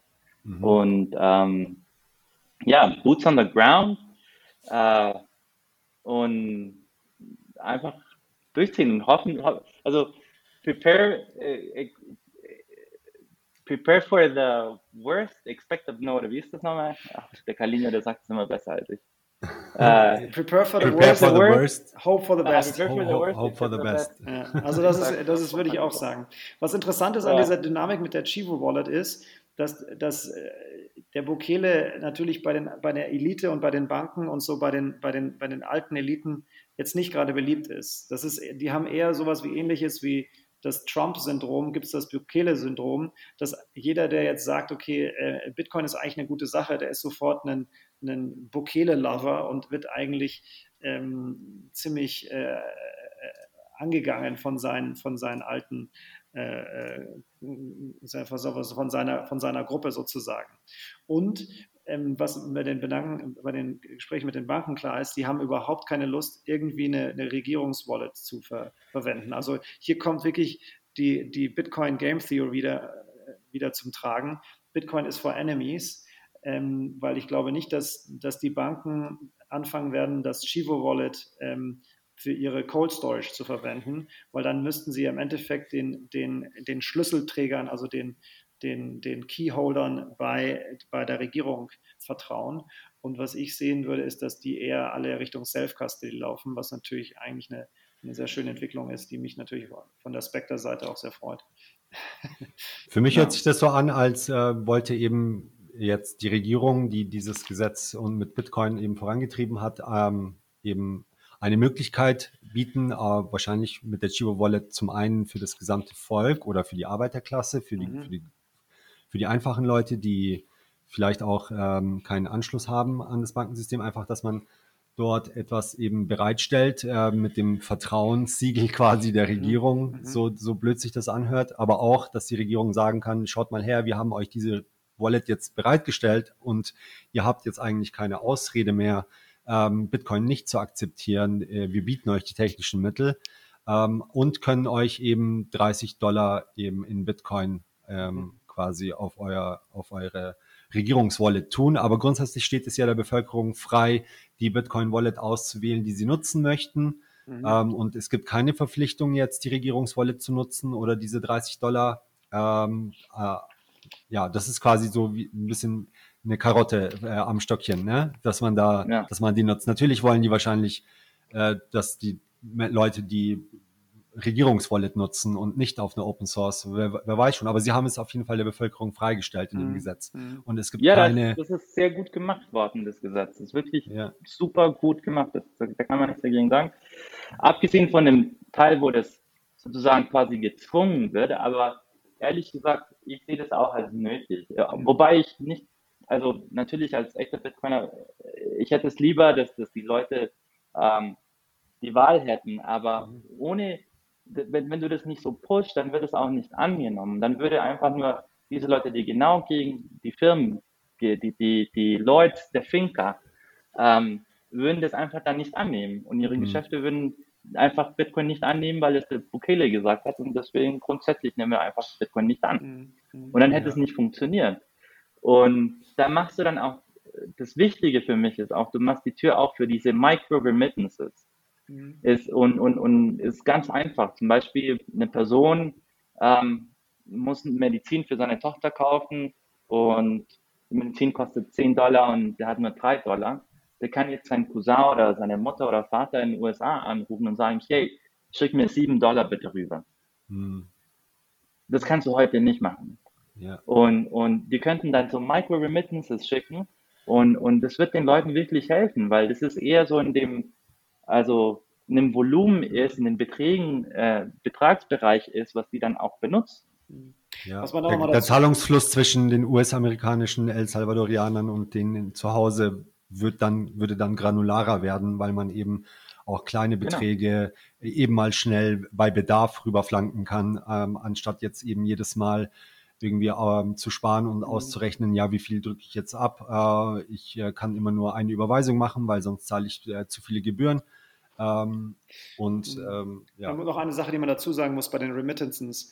Ähm, also die Zahl ist ungefähr 20 bis 25 Prozent der gesamten Volkswirtschaft hängt von diesen Zahlungen der Auslands-El Salvadorianer ab, also von diesen Remittances mhm. ab. Und wenn du dann da schon mal, was weiß ich, äh, diese 10, 20, 25 Prozent Kosten rausnimmst, ähm, das, ist, das, das erhöht allein so dass die, die Volkswirtschaft äh, kommt schon das ist ein Batzen Geld, ein ja. Riesenbatzen Geld, ja. der mehr ankommt.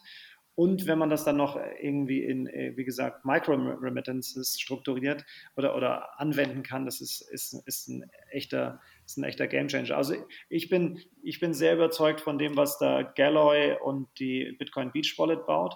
Ich denke, die haben, die werden jetzt wahrscheinlich bestimmte äh, Payment Integrations auch anbieten, dass man äh, bestimmte Rechnungen ähm, bezahlen kann, also dass ich äh, Strom oder Wasser oder so.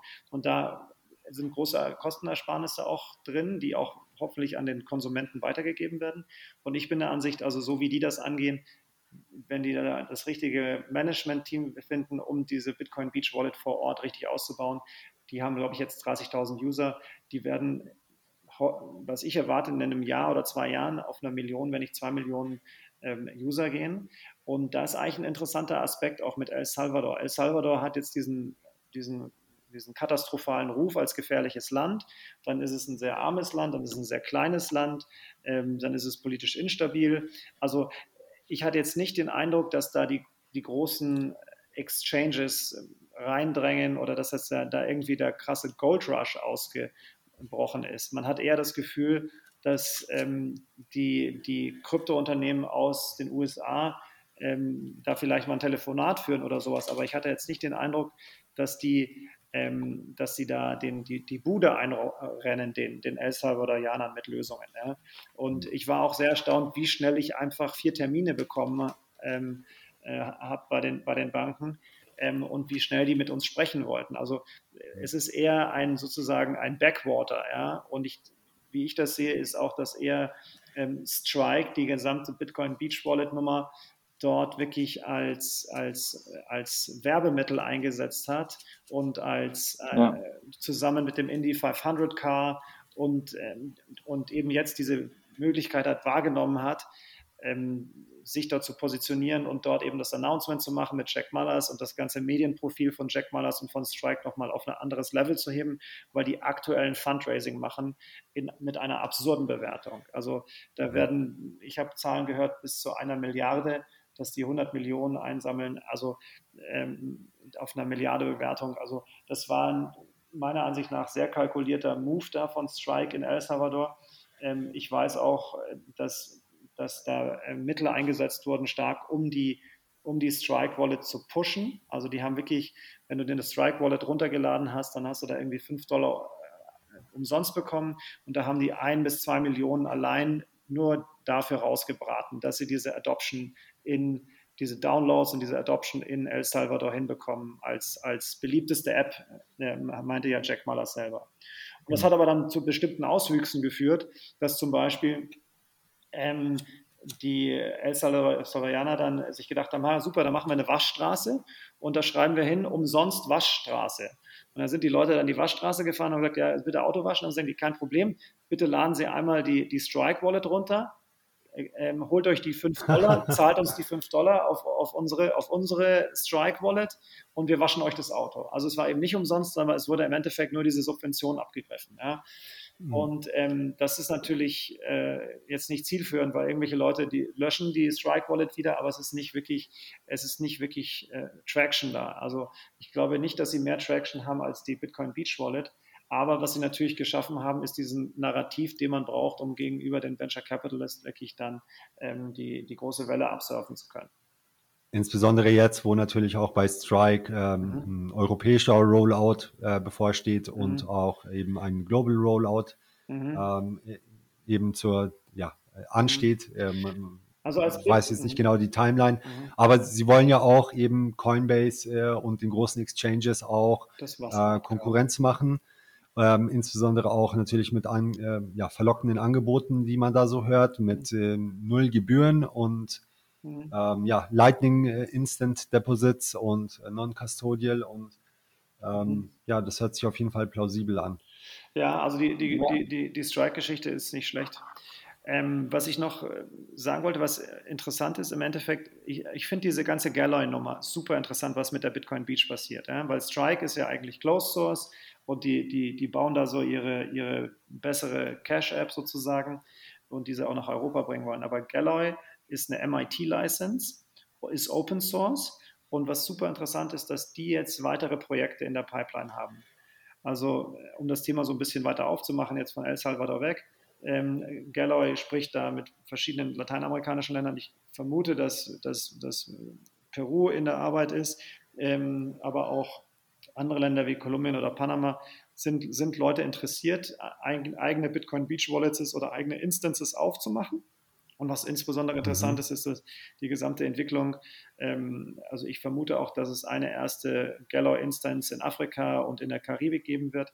Also ähm, ich kann mir vorstellen, dass innerhalb von einem Jahr Galloy sicher fünf solche verschiedenen äh, Wallets äh, region, äh, mit regionalen Projekten unterstützen wird und Gallo eigentlich nur ein Banking as a Service, Bitcoin as a Banking Service Provider dahinter steht und die lokalen Teams, die lokalen Unternehmen ähm, ihre User Experience gemäß ihrem Markt optimieren und aufbauen und Gallo eben hinten im Endeffekt dann diese Feature Requests gemäß den verschiedenen Märkten einbaut.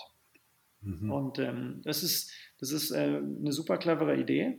Und ähm, ich glaube, jetzt haben sie gerade eine Finanzierungsrunde gemacht und Craft Ventures hat investiert.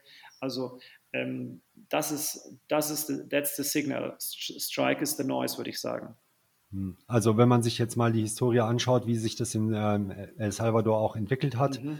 dann ähm, ist ja mit El Sonte und Bitcoin Beach und äh, die haben ja angefangen mit Wallet of Satoshi, mhm. so quasi als ähm, ja, Low-Key-Pilotprojekt äh, in einer kleinen Community, mhm. die dann aber als ähm, ja, Proof of Concept gedient hat, ein bisschen ähm, mhm. für die ganze Bitcoinisierung eines, eines 6 Millionen Landes. Mhm. Ähm, und Galloy ist da jetzt äh, nach Wallet of Satoshi quasi nach der ersten Findungsphase, sage ich jetzt mal, ähm, die Wallet, die dort ähm, am meisten verbreitet ist. Ist das richtig? Genau, die, die Wallet heißt Bitcoin Beach Wallet. Die kann man auch hier, kann sich jeder runterladen und mal ausprobieren. Ich finde es äh, von der UX jetzt nicht so schön, aber die gesamte Funktionalität drin und ist insbesondere hat man so eine Landkarte drin, da kann man sich anschauen, wo man bezahlen kann, wenn man vor Ort ist. Und man kann auch es gibt so ein Education-Feature, wo du ein bisschen Satoshis gewinnen kannst und dann kannst du dich da so durchklicken und das ist ein bisschen wie so eine, so, so eine Lern-App, so eine Sprachlern-App wie mhm. Duolingo.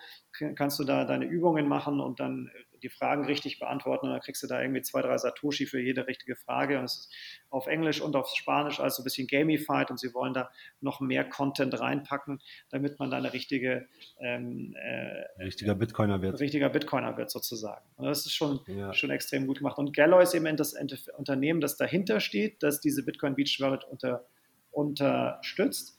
Ähm, und ähm, aber dann verschiedene weitere Bitcoin Beach Wallets sozusagen in anderen Regionen starten kann, weil sie als Infrastrukturbetreiber dahinter stehen.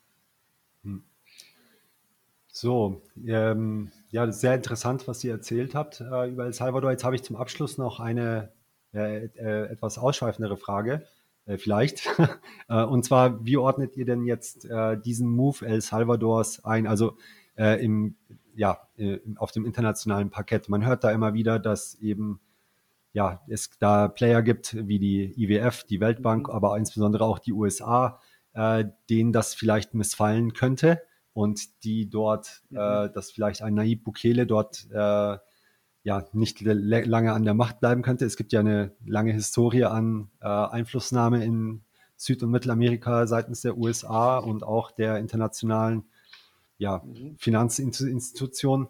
Ähm, hab, habt ihr dazu eine Meinung? Wie ernst sind diese Sorgen, ähm, da, dass mhm. da quasi ja nicht äh, das äh, eintritt, was wir uns alle erhoffen? Esteban, was meinst du? Ähm, ja, denen wird es bestimmt nicht gefallen, vor allem weil die, äh, warte, warte mal, die gerade. Ja, genau, weil die die stehenden Strukturen definitiv, ähm, die müssen sich neu definieren. Mhm. Äh, sagen wir mal so, äh, Western Union wird ja auf einmal keine Remittances äh, haben, weil die alle über Bitcoin laufen werden. Mhm. Ähm,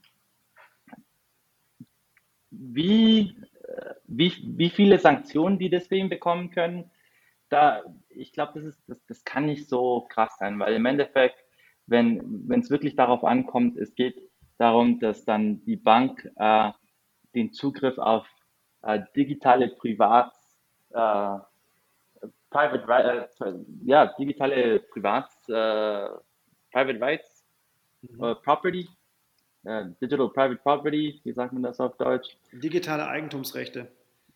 Genau, danke. Digitale Eigentumsrechte. Wenn du gegen Bitcoin bist, bist du gegen digitale Eigentumsrechte. Und, und, und grundsätzlich ist es, ähm, die können das, die haben einfach keinen Grund, das zu verbieten. Und, und die können nicht sagen, hier ein Hard No geht einfach nicht. Mhm. Ja? Ähm, nur, dass wir China, China sind. Und ich glaube, keiner will wie China sein. Mhm. Ähm, demnach haben wir das äh, schon, zu, also wir können schon gewinnen und, und es gibt einen guten Grund, dass das durchkommt. Ähm, wir, haben, wir sehen jetzt auch den neuen SEC-Chairman, äh, der in MIT dann auch drei Jahre lang über Blockchain und so gesprochen hat. Der sagt, äh, an dem, was Satoshi gemacht, äh, also die Innovation ist, ist, ist Bitcoin mhm. und nicht Krypto, ist Bitcoin. Mhm. Und als ähm, Monetary Protocol muss es sich durchsetzen und diese, diese Wachstumsphase ist einfach nötig und, und die wird ein bisschen äh, rough sein und die wird ein bisschen unbequem sein für alle. Aber ähm, ja, wir kommen da an und es fängt jetzt, äh, die Game Theory ist, ist, ist, äh, ist jetzt eingesetzt und es fängt jetzt in, in Mittelamerika an, es fängt mit El Salvador. Ähm, und ähm, mhm.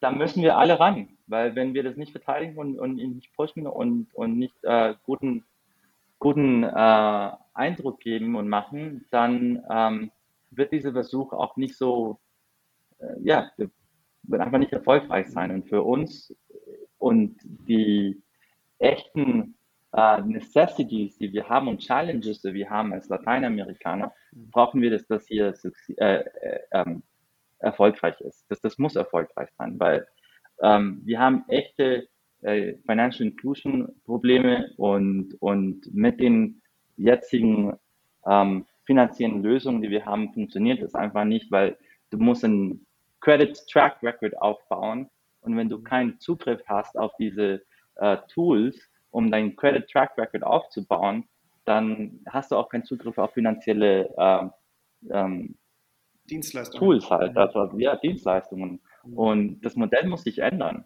Es muss sich auf einen ändern, wo du ein, äh, eine Warranty, eine Garantie hast darunter, ein Asset darunter hast. Und das kann nur Bitcoin sein, das kann nichts anderes sein.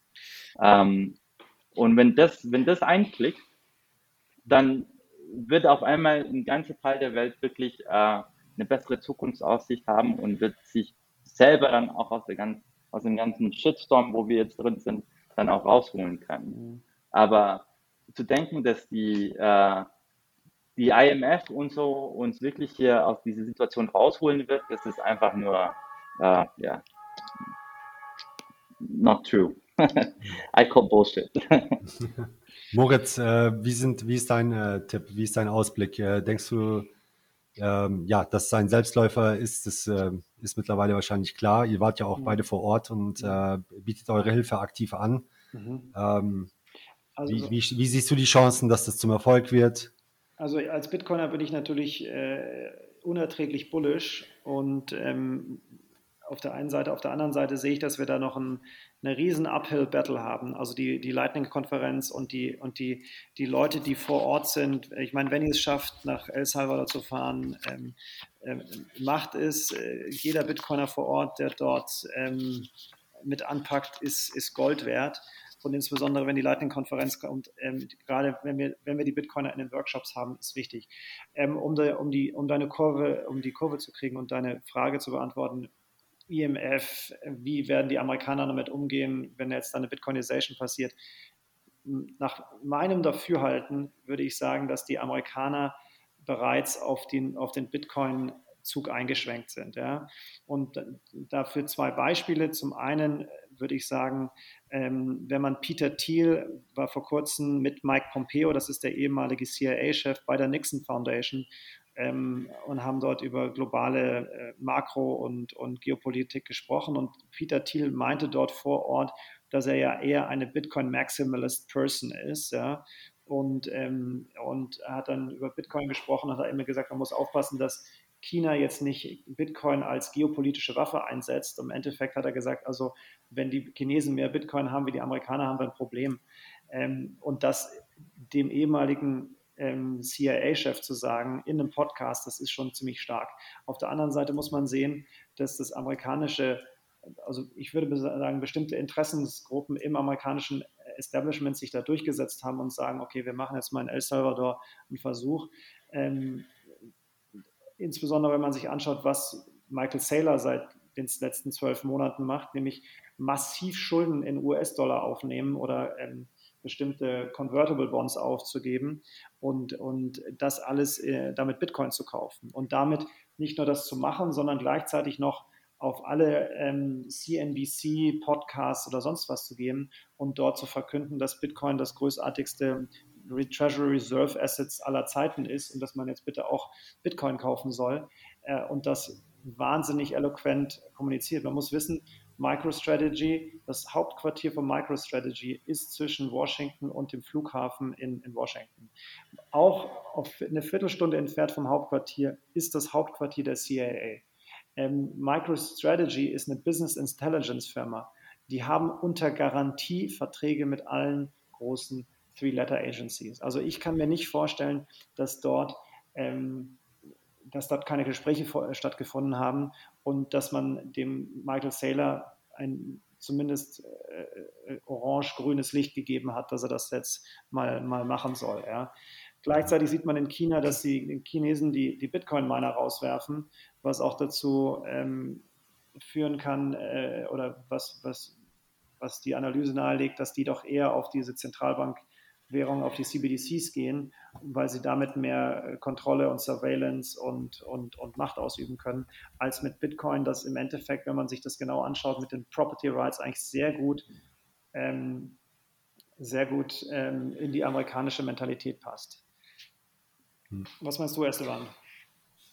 Ja, ähm, sorry, ich muss mich nur verabschieden jetzt, mhm. ähm, weil ich jetzt den nächsten, den nächsten Termin habe. Äh, bei mir fängt der Tag äh, ja erst an. Mhm. Und ähm, aber ich wollte noch, noch Danke sagen für die Einladung.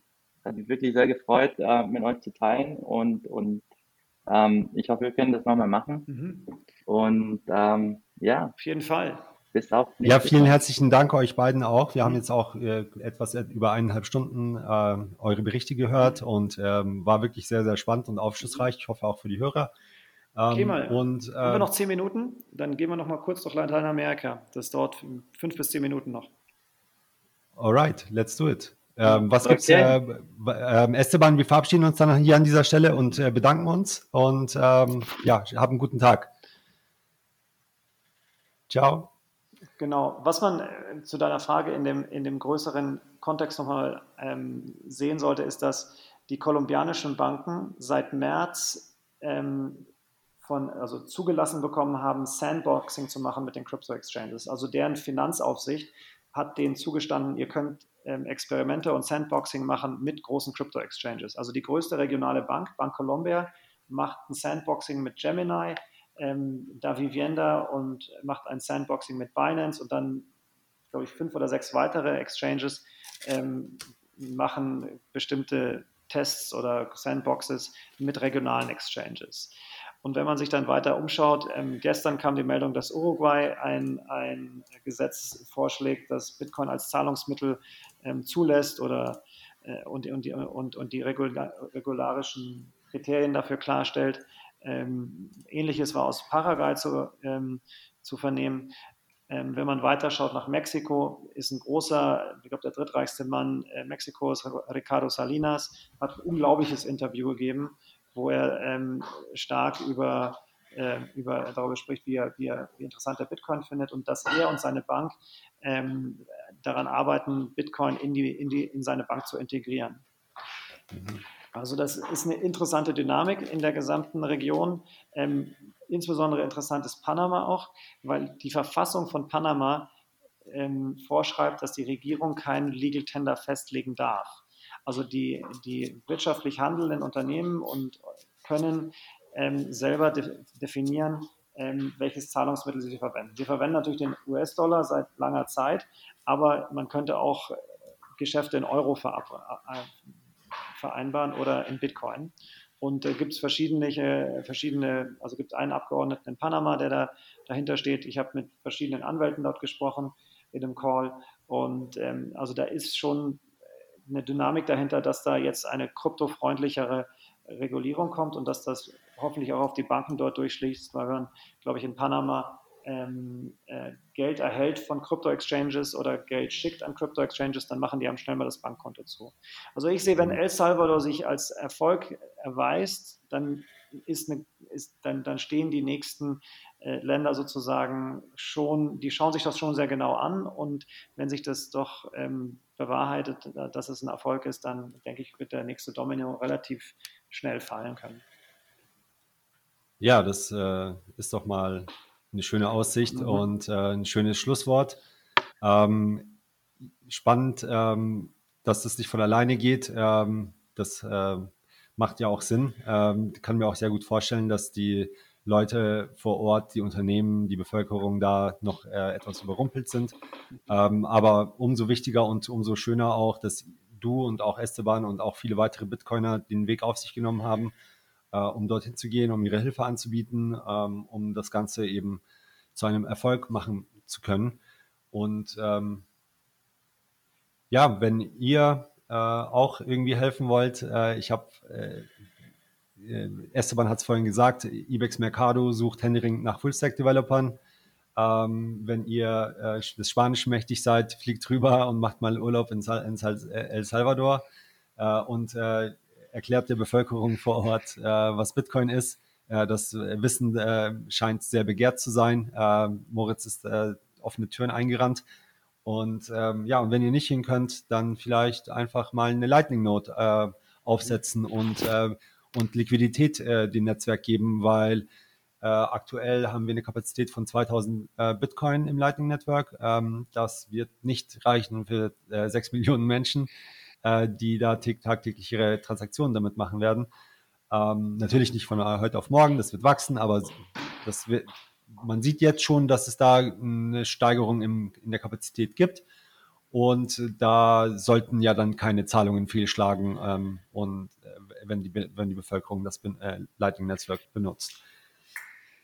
So, ja, vielen herzlichen Dank, Moritz, auch nochmal. Ja. Und ähm, let's call it a day. Ähm, verschlüsselt eure Backups, äh, haltet keine Bitcoins auf dem Exchange und bis zum nächsten Mal.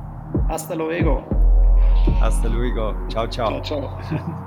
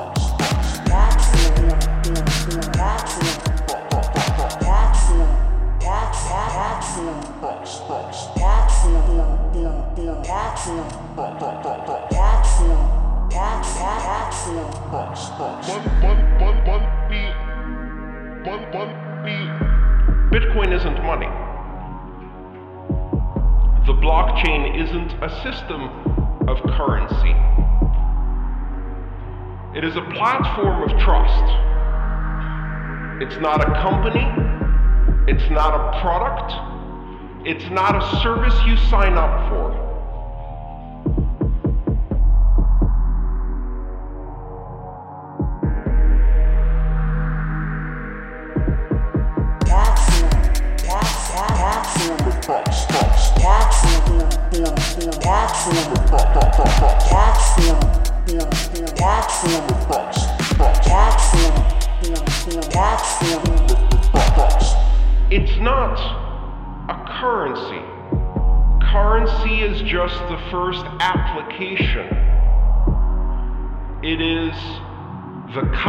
Of decentralization applied to the human communication of value.